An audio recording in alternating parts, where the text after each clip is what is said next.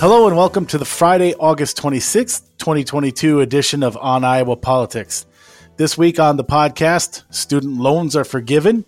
Deidre DeJear proposes a boost in state funding for public education. And we check in on Caleb to see if he has dried out yet from last Saturday at the state fair. Hello, everyone. I'm Aaron Murphy, the Des Moines Bureau Chief for the Gazette in Cedar Rapids, and I'm glad to be back. After last week's vacation, I can now say that I unconditionally love myself and I can fully give my heart to my colleagues at the Gazette and here on the On Iowa Politics podcast. And much like Aaron Rodgers before me, I also had a quote magical experience with the sensation of feeling a hundred different hands on my body. Or that might have just been when I was riding the metro in DC. I, it's tough to say.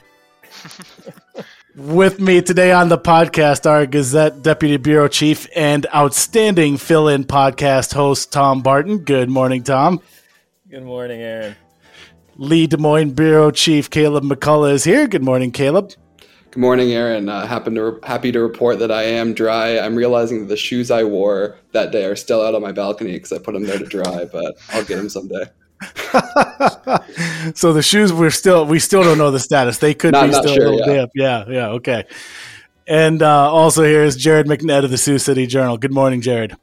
Aaron, you know what's actually happening with all of the debt forgiveness is I'm taking it all on myself. I'm now the uh, the sin eater uh, for America's student loans. So That's- you're you're welcome, everyone. That's very big of you, Jared. Thank you so Yeah. much. We Yeah. all we all appreciate that. Yes. And I should say, uh, just real quick, if you're feeling a little lost right now by my little intro, um, it's a response to last week's intro while I was off. So if you missed that podcast, uh, number one, you're probably very confused right now, and I apologize for that. Uh, but number two, you should definitely go back and listen uh, to the podcast because the whole thing was great. This is a serialized show. A lot of people don't know Right. that. They just think, you know, it's an, a news show. I can just pop in and out. No, not the case. No, we're we're gonna start numbering episodes and everything and giving them names. Yeah, you can't just pop in when you want, folks. You got to listen to us every week. Also, ayahuasca, difficult word to pronounce.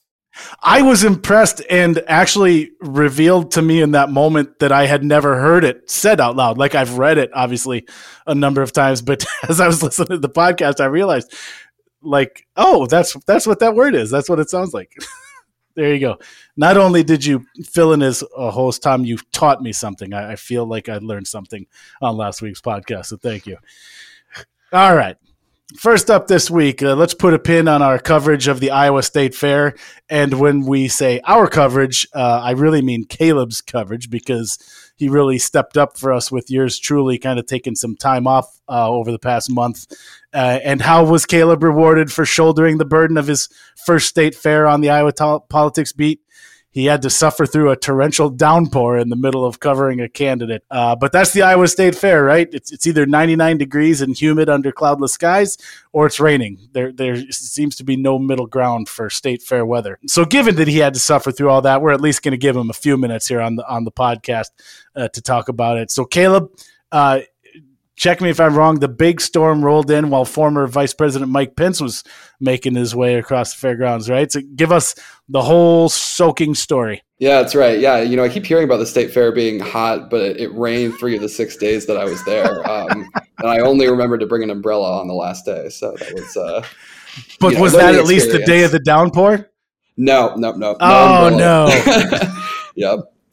Um, but yeah, so so Mike Pence showed up last Friday um, with Chuck Grassley, and he was thronged by local and national media. And he, they did a quick media scrum uh, where it was clear skies, and then right at the end of that, it started pouring. But you know, they they took it in stride. They they did a quick tour of the uh, of a lot of the fairgrounds. They were joined by other Republicans: Randy Feenstra, Zach Nunn, Mariannette Miller Meeks. Um, and Pence had also just come off a visit to New Hampshire, which is kind of a pretty blaring alarm that he's uh, considering a presidential run. But uh, in in common fashion, he did not give us a any hints uh, last week about about what that might look like. Um, so, like most of the national Republicans we've been seeing, uh, you know, he said he was just there to support Chuck Grassley, and he uh, brushed off any questions about his presidential ambitions. Um, but he did repeat some comments he made in New Hampshire, um, you know, saying that Republicans shouldn't be criticizing rank and file members of the FBI or call to defund the FBI. um, kind of in response to the search of Mar-a-Lago.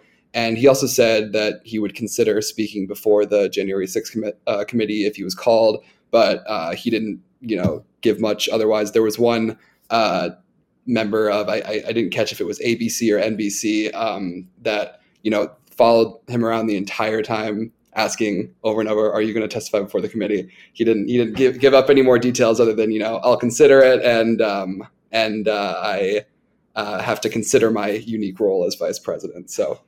Um, and then Tom, we also speculated last week on whether it would be, you know, a warm welcome for Pence, or or if um, his kind of opposition to Trump would create a hostile crowd. But um, I would say that he was very well received. Uh, you know, every time he walked by the uh, some like beer tents or big areas. He got some cheers. There were some booze sprinkled in there, but it was mostly cheers. Um, and, you know, you can't tell if that's coming from Democrats or from Republicans who are upset with him for certifying a legitimate election. But you know, that's kind of the whole story. It was a pretty standard media event. Um, but yeah, the big the big 2024 moment at this year's state fair. And and you mentioned the uh, the one reporter's question, and then that makes me think to ask you, Caleb. So we'll see how much you've been um, uh, indoctrinated now into being an Iowa politics reporter. How annoyed were slash are you now by national media? Has has that spiked? Because that's that's the measure. You know, you're an Iowa reporter when you're complaining about the national reporters. Right. It is, you know, it is a little harder to get questions in when there's that big a crowd. Um, but it was, it was, it was also good to see, you know, uh, good to be nice to be alongside them. You know, I'm sure that was not the first time, but it was uh, an early time. So, you know, maybe with, with more, uh, more of those, I might get a little more jaded, but uh, yeah. Yeah, yeah, It'll, you'll get there. Trust me. and I, in, in all seriousness, there are some that I absolutely adore. Vaughn Hilliard, who's been here a bunch of times, a fantastic reporter. Love seeing him every time he's out. Uh, Trip Gabriel from the Times, I think, lived in Iowa practically for a year or two. There, there, there's some good ones too.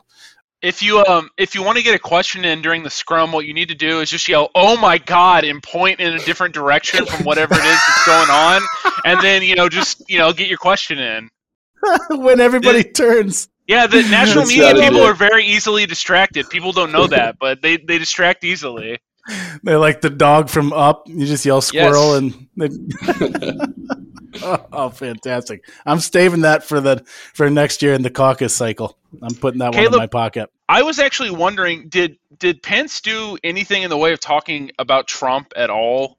Like, did Trump's name even get mentioned while he was talking? You know, when he was talking about the uh, the FBI comments he mm. did, he, you know, he said, you know, this is an unprecedented um, search of a former president. I don't think he said Donald Trump, but um, he said that's what he said, and then you know, he, so that was a, a, a brief mention, and you know, he didn't you know he's not celebrating that um, that uh, search by any means. You know he's still saying uh, you know, we, we need to or we can hold Merrick Garland accountable. Um, not necessarily saying for what, but uh, you know, that's uh, that's kind of how he's taken this.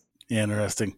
And he didn't do any like big remarks, right? Like he didn't deliver a big stump speech anywhere or anything like that. He just kind of made his way through and glad handed and that kind of thing. Right. Yeah, so yeah. he had some he had some opening comments before taking questions from reporters, but it wasn't for you know a general crowd. It was for the yeah. reporters, and it was just you know I'm here to support my good friend Chuck Grassley, and you know Iowa needs six more years of Chuck Grassley. Yeah, gotcha. All right. Um, so on the bright side of of this, uh, and with the benefit of some passage of time now, uh, we can say that it, it didn't take long for Caleb to get his first truly gate state fair candidate coverage story, which again we all have. Uh, mine is having covered the absolute bonkers Saturday of the 2015 state fair when Donald Trump, Hillary Clinton, and Bernie Sanders all came to the fair on the same day. That was just absolute insanity. Um, folks who follow this stuff closely may remember that was the day that Trump literally swooped in via helicopter and then um, as i understood it rod Boshart covered the story for us but gave let kids who had come to see it uh, get a quick helicopter ride. Uh, just just a, amazing stuff, an amazing day to was, be on the beach. Was that so when he said he people. was? Was that when he said he was Batman? Because there's one time when he was like flying people around on a helicopter, and a kid said something, and then he like said he was Batman, or like I have a faint memory of Batman being involved with a helicopter ride with Trump at some point. I honestly don't remember uh, let's see. I'm doing. I'm going to the Google machine and I'm finding the story. Yes. Yep. Okay. That was it. Yep. Good. I'd forgotten about that. Fantastic. Um, so so yeah, so you you, you do this and uh, uh, that the state fair in general, the Des Moines Register's political soapbox always obviously brings candidates out, and uh, eventually we all kind of have our um, our story about uh, covering candidates at the state fair. I, I don't know if you guys do. Tom and Jared, you're not right here in the Des Moines necessarily in the in the heat of it, but so maybe you don't. But I, do, do either of you have a, a classic state fair uh, moment or memory? Um, well, it, it isn't super specific, but like I just genuinely delighted in my first year going there. For me, it was 2019 because that, that was the first year after I moved up here.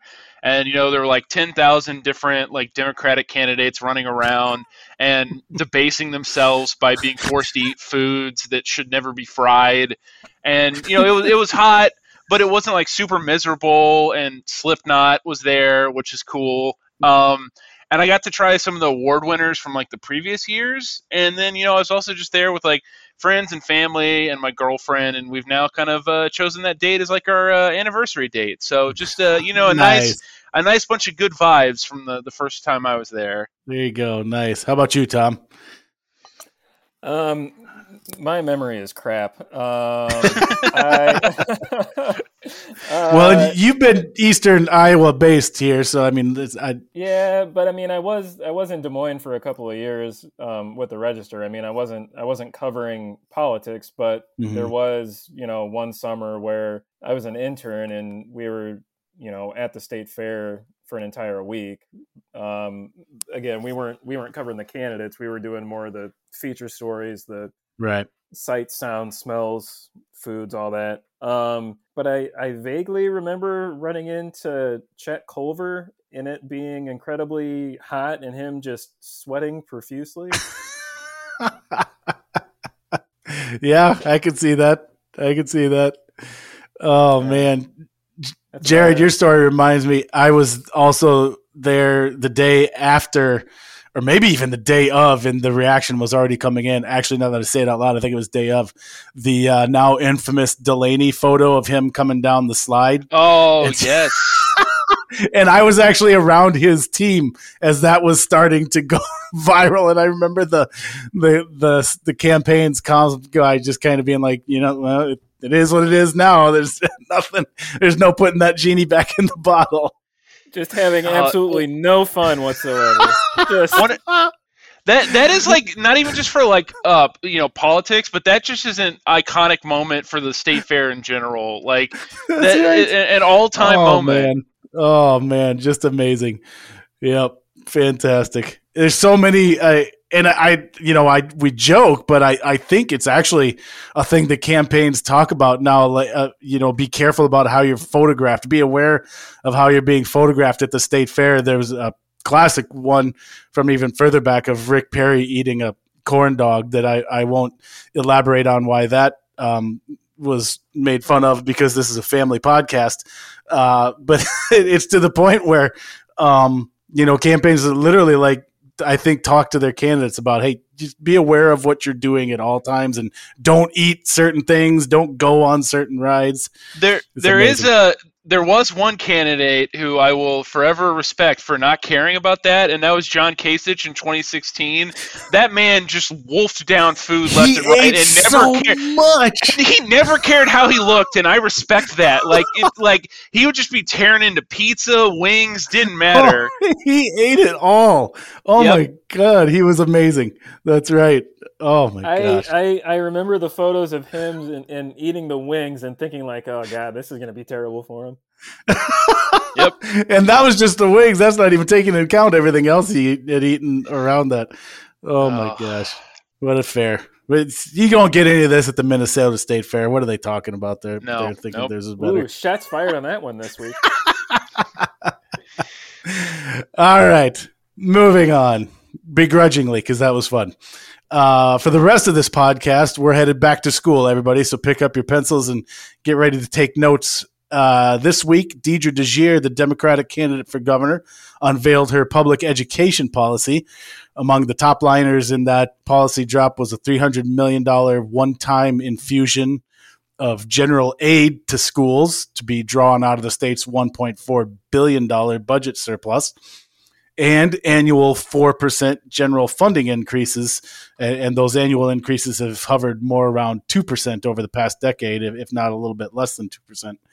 Uh, DeJear also proposed uh, restoring public workers' collective bargaining rights and increasing pay for teachers, administrators, and staff, although the policy paper doesn't say how she would accomplish that, that last piece. Um, guys, education policy obviously is without a doubt one of the largest fault lines in this uh, gubernatorial campaign. You have the incumbent Governor Kim Reynolds, Republican, who professes her strong support for public schools, but also wants a significant expansion of state funding for private school tuition assistance, um, which public school advocates uh, vehemently oppose. And, and, then here we have DeJear, the Democratic challenger, uh, calling for more state funding for public schools. Uh, Tom, we'll start with you on this one. Is DeJear's proposal about what you would have expected from the Democratic candidate? Did anything in there uh, surprise you or stand out otherwise? Yeah, nothing in the policy really surprised me or, or stood out to me. Um, covering her campaigns and listening to her talk on um, the topic of, of public education, um, you know, this policy is very much in line with what she's been saying um, for months.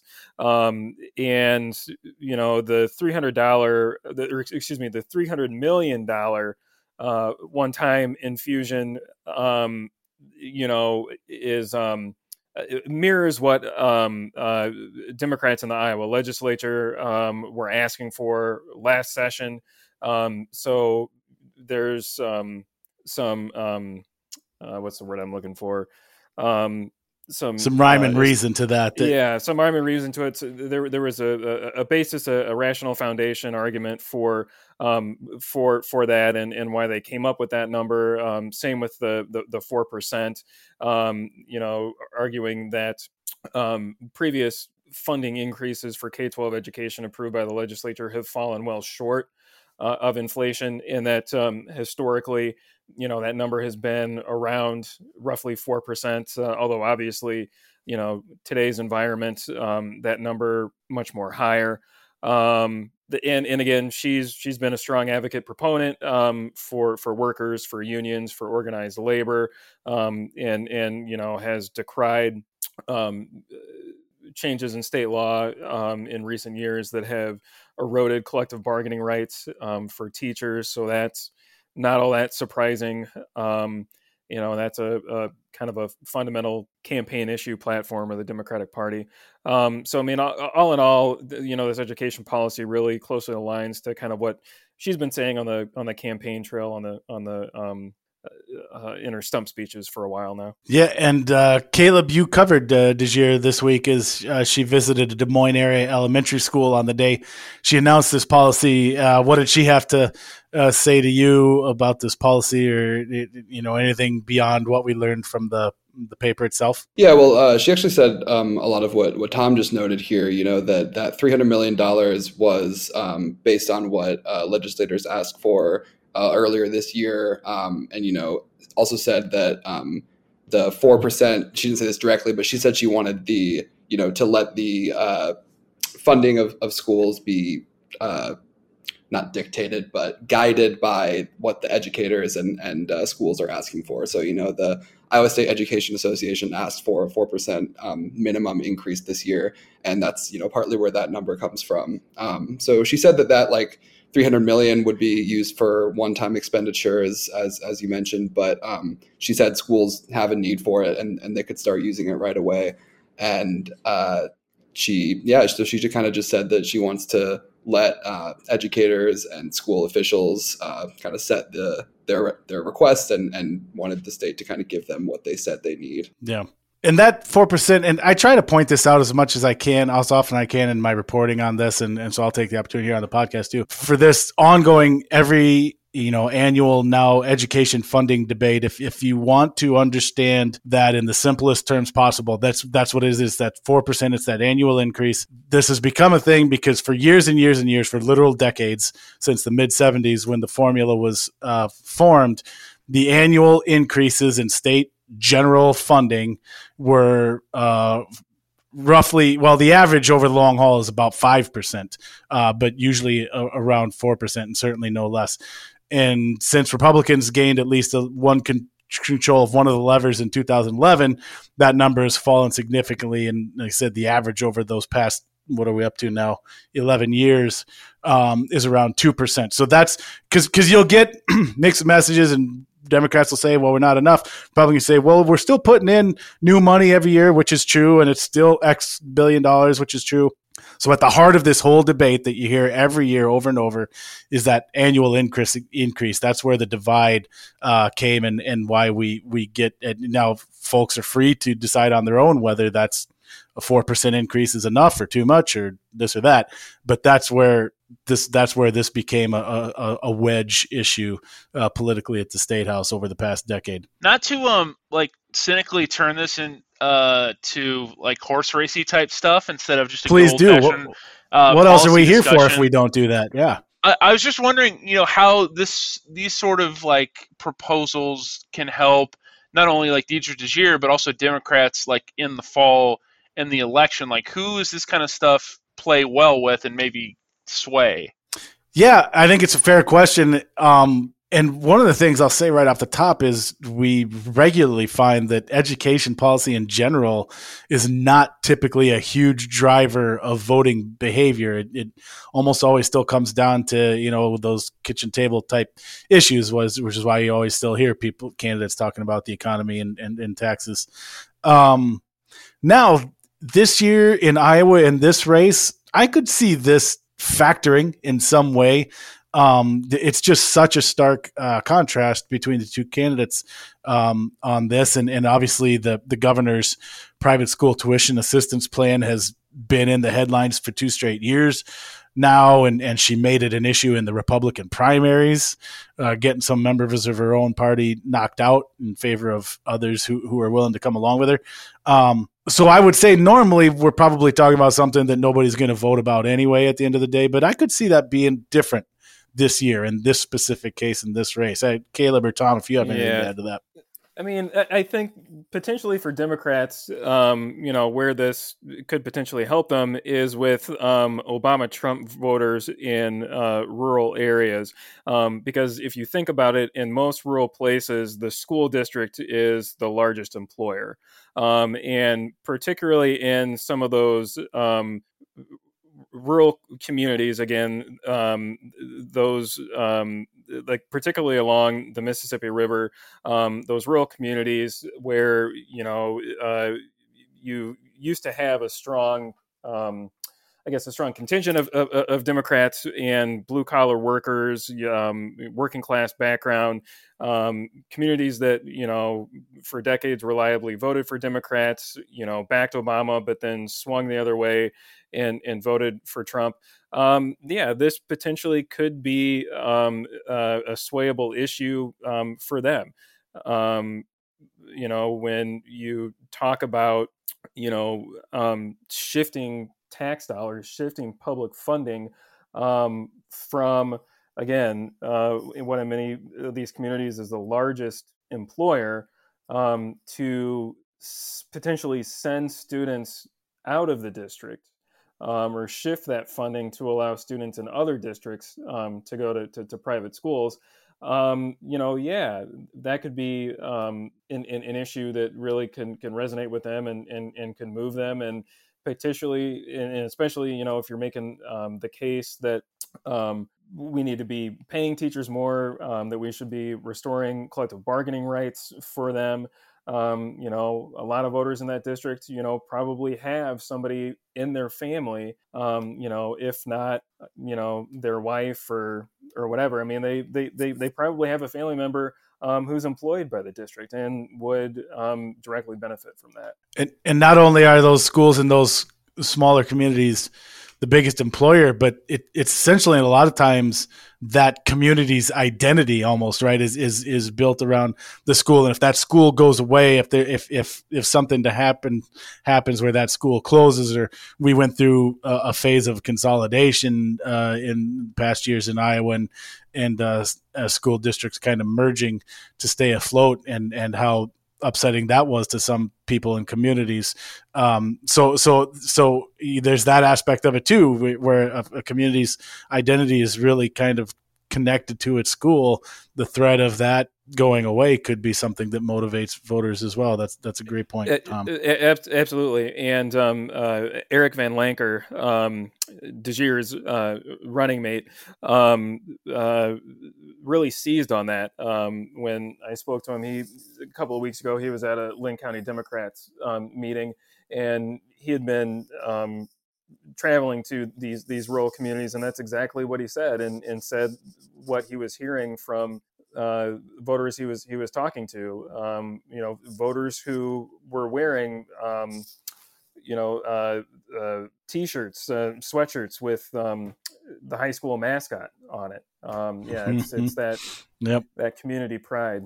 Yeah, you do have to wonder if uh, you know, kind of a detailed policy like this. Um, if that's going to make any difference versus kind of just saying on the campaign trail and you know reading in a news story Deidre DeJear wants to increase funding for education, right? I mean, I, I don't know if there how many people would not be swayed by that, but then would kind of read the line item of of that um, of that policy and think, hey, maybe there might be a, there might be a group, you know, who's like, well, you know, doesn't really think much about it if it's kind of just a, a word, um, but you know, might read uh, into a little more detail. But yeah, I don't know if the kind of line by line policy is too is too swaying. Yeah, I, I, think I think part of it is the messaging too. You know, to to hear or read a, a headline that says Deidre DeJear wants to increase education funding. Um, you know, I think for a certain segment of voters, you know, particularly Republican conservative voters, um, you know, they might read that and be like, oh, "Okay, great. Does that mean that she wants to intake, in, increase our taxes, or you know, how is she going to going to pay for that?" Um, versus saying that, um, you know, I want to save jobs for the largest employer in a lot of rural counties and in, in, in, rural districts. I, I, think it's an issue of framing, and depending yeah. on how um, Democrats and the DeJear campaign frame it, if they frame it, you know, more toward the latter, yeah, uh, potentially they could be successful in, in making some inroads in some of these places where you know Democrats have been losing support for the last couple of elections. And, and, to your point about messaging, in places where they're having trouble maintaining population, I mean, we've talked about that in the past, how the smaller towns are are losing people, and and and you could talk about that as an issue and say, hey, this is just going to be one more thing that drives people away from your uh, small town. We'll follow that and uh, uh, see how that debate plays out. I'm sure we'll hear more about that in the coming uh, weeks here leading up to November 8th. Uh, finally, this week, we move on to the federal level, but stay in the education realm. President Joe Biden announced the federal government will forgive student loan debt of up to $10,000 for individuals who make $125,000 annually. And if I remember, it's another $10,000 for Pell Grant um, uh, folks who have Pell Grants. Um, the announcement addresses an issue that was very common on the 2020 campaign trail, especially for Democrats. Uh, we heard that constantly in, in the presidential primary, that, the need to address student loan debt. Um, now, the move also has its critics, including Republicans, obviously, but not exclusively Republicans. Uh, there are some debates uh, that are just so silly that we're not even going to mention them here. I'll just say that they uh, fall under the old "when I was a kid, I walked uphill both ways to school" category. Uh, but there are some actual legitimate concerns, including from experts, about whether this is the right way to address the broader issue that is the ever ballooning cost of college. Um, now, all that said, clearly this is going to be a good thing in the short term for a lot of college graduates saddled with debt. Uh, that's just a fact, regardless of where you stand on the policy itself. Now, as I sometimes say around here, this is a political podcast, so let's ask the political question. Uh, Jared, is this move by the Biden administration a good thing or a bad thing politically for Democrats this November? Or, or I suppose I should add um, option C, which would be it won't really matter either way. Well, I mean, if you just monitor responses from like rank and file Democrats, which I grant isn't the most rigorous way of doing things, it's a good thing politically for Biden and for the party. A, because people like when the government gives them stuff. Um, the COVID checks were a great example of that in recent years. You know, and just in my own life with like the COVID checks, even people who skew conservative were plenty happy about that money coming in, even under Biden, and they didn't have much to, to grouse about with uh, Biden on that matter. Um, and then also, you know, passing this kind of stuff signals to your base that you're working for them. And heading into an election, that's particularly important because there are plenty of people who aren't going to want to go to vote for you in an off year election if they don't have any real sense that you're doing anything for them at all. Then what, what's the motivation? Um, and yeah, then, real real quick. Sorry, Jared. I don't mean to interrupt, yep. but I want I want to nail down on that a little further because and and it's interesting because up until man maybe about a month or so ago, you heard a lot about that on the Democrat side, right? Like especially yep. from oh, younger yeah. voters and frustration. Like, why did we bother doing all that work to get this guy elected? He's done nothing that we asked him to do, and now in the last you know month or so, we've seen some big things like this, like the Inflation Reduction Act that included a ton of climate uh, policy in it. Uh, so it seems like it took a while, but they fight the administration finally got to that checklist. It seems like. No, totally. That's that's a big animating thing. And then the other thing that's animating, maybe not in terms of elections, but you know, whether we like it or not, a big factor in politics now is people want to see members of the other party get owned. And there's plenty of delight among Democrats that Republicans are apoplectic about this. You know, GOP members of like the Iowa delegation called it a handout and wealth redistribution. And, you know, that's let Democratic folks in the state just quote tweet all of those tweets with screenshots of forgiven PPP loans. And so they get to feel good about that. And farm um, subsidies and, yeah. Yeah, exactly. It, that's a part too. That doesn't matter when, when we go to the polls, probably. But you know that's a modern day phenomenon in uh, politics in America, so it, it matters to some extent. well, and speaking of that, that's a perfect segue because Tom, I wanted to ask you. We we know obviously that Republicans were against this, uh, so we don't need to bother going down that laundry list. But uh, how did Iowa's Democratic candidates for Congress uh, react to the announcement? Because you look at the broad scope, like like uh, Jared mentioned, the rank and file largely uh, were supportive of it, but there were some more muted or even non-reactions. Uh, what what did Iowa's Democrats have to say about it? Yeah, so there were um, some criticisms among uh, Democrats uh, running uh, uh, in the in the general election this fall. Um, so uh, Iowa Democratic State Senator Liz Mathis, who is running to challenge Iowa Republican Representative Ashley Hinson, issued a statement um, saying that um, she worked in the state senate to bring down the cost of college and increase access to skills training for, for good paying jobs that we need to fill here in iowa but said that we need a policy at the federal level that does the same and uh, feels that the biden administration's student loan forgiveness plans plan excuse me falls short of addressing the root problems of college affordability um, Iowa Democratic U.S. Senate candidate Mike Franken, um, who's running to challenge uh, Republican uh, Iowa Republican U.S. Senator Chuck Grassley, um, kind of echoed Mathis um, in a post on Twitter, um, saying that um, the administration's college debt forgiveness plan does not fix. Uh, the problems associated with the cost of higher education, and that a far more comprehensive approach is needed. Yeah, and yeah, that and that's those are similar to what I've heard elsewhere too. So that that's that was interesting. Uh, Caleb, you, you didn't um, intentionally recuse yourself from, from this discussion as the most recent college grad in the room, but I because of that, I wanted to give you the last opportunity. Say say what you can as objectively as possible on this, be, being a very recent college graduate. What do you right. what do you think about right. this move? Well, I, I will say since I uh, didn't file any tax returns until last year. I never got any stimulus checks, so I could be pretty objective about that. But I there you go. I have to say I'm I'm I'm getting a little bit of a of a of a increase in my net worth here uh, after this. But you know, as a political matter, you know, who knows? I think it's I think it can uh, uh, help. You know, as Jared said, with those Democrats who or Democrat leaning uh, younger voters who may not be excited to come out in a midterm, but um, you know, see this as something that's helping them. Um, but I do think also there's some liability for um, some Democrats in more re- Republican leaning districts, um, like the ones Tom mentioned, uh, because I think you know kind of the older um, independent voter who might you know see certain um, benefits of a Democratic uh, Congress and want to lean that way, but you know thinks that this is a giveaway or thinks that it's you know transferring right. the payments on to hardworking Americans you know, so it, it's it's a difficult uh, needle to thread, I think. Yeah, yeah, it'll be interesting to see to, to what degree um, it plays out. Uh, I think that's it, folks. We've we've reached the end of another on Iowa Politics podcast.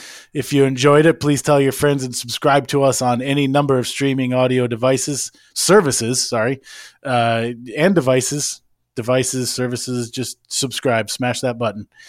Uh, if you have any suggestions for topics to discuss, or you just want to reach out, you can send an email to podcasts at thegazette.com. And now that you've listened to the On Iowa Politics podcast, make sure you're also subscribed to the On Iowa Politics newsletter, where every morning in your inbox you'll get all the latest politics and government coverage from our team and my terrible ability to put graphic elements into a newsletter. You can subscribe to that On Iowa Politics newsletter on thegazette.com. Lastly, don't forget that the work of everyone you heard here today can be found on the pages and websites of the Quad City Times, Waterloo Cedar Falls Courier, Sioux City Journal, Mason City Globe Gazette, Muscatine Journal, Council Bluffs Daily Nonpareil, and the Cedar Rapids Gazette. Dead Larry will play us out this week. If you know an Iowa band or musician who should be featured on the show, please send us a sound file. For Tom, Caleb, Jared, and our producer Steven, I'm Erin Murphy.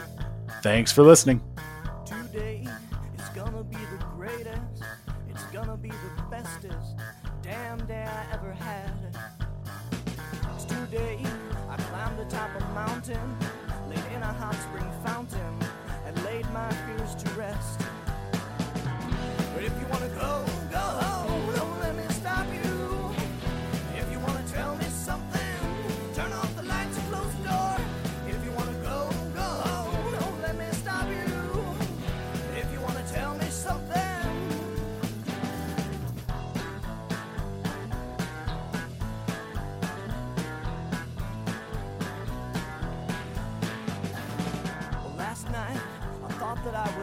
before.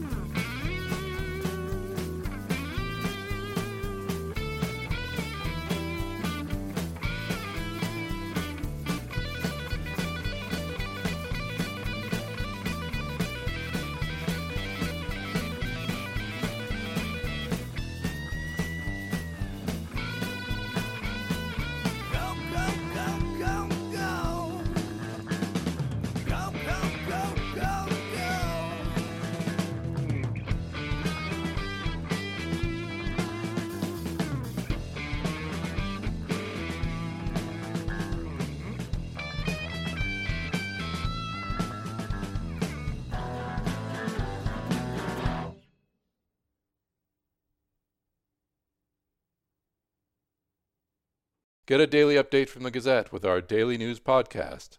Add it to your podcast player or your Alexa friendly device to get a bite sized local news update each day. Check it out at thegazette.com slash podcasts.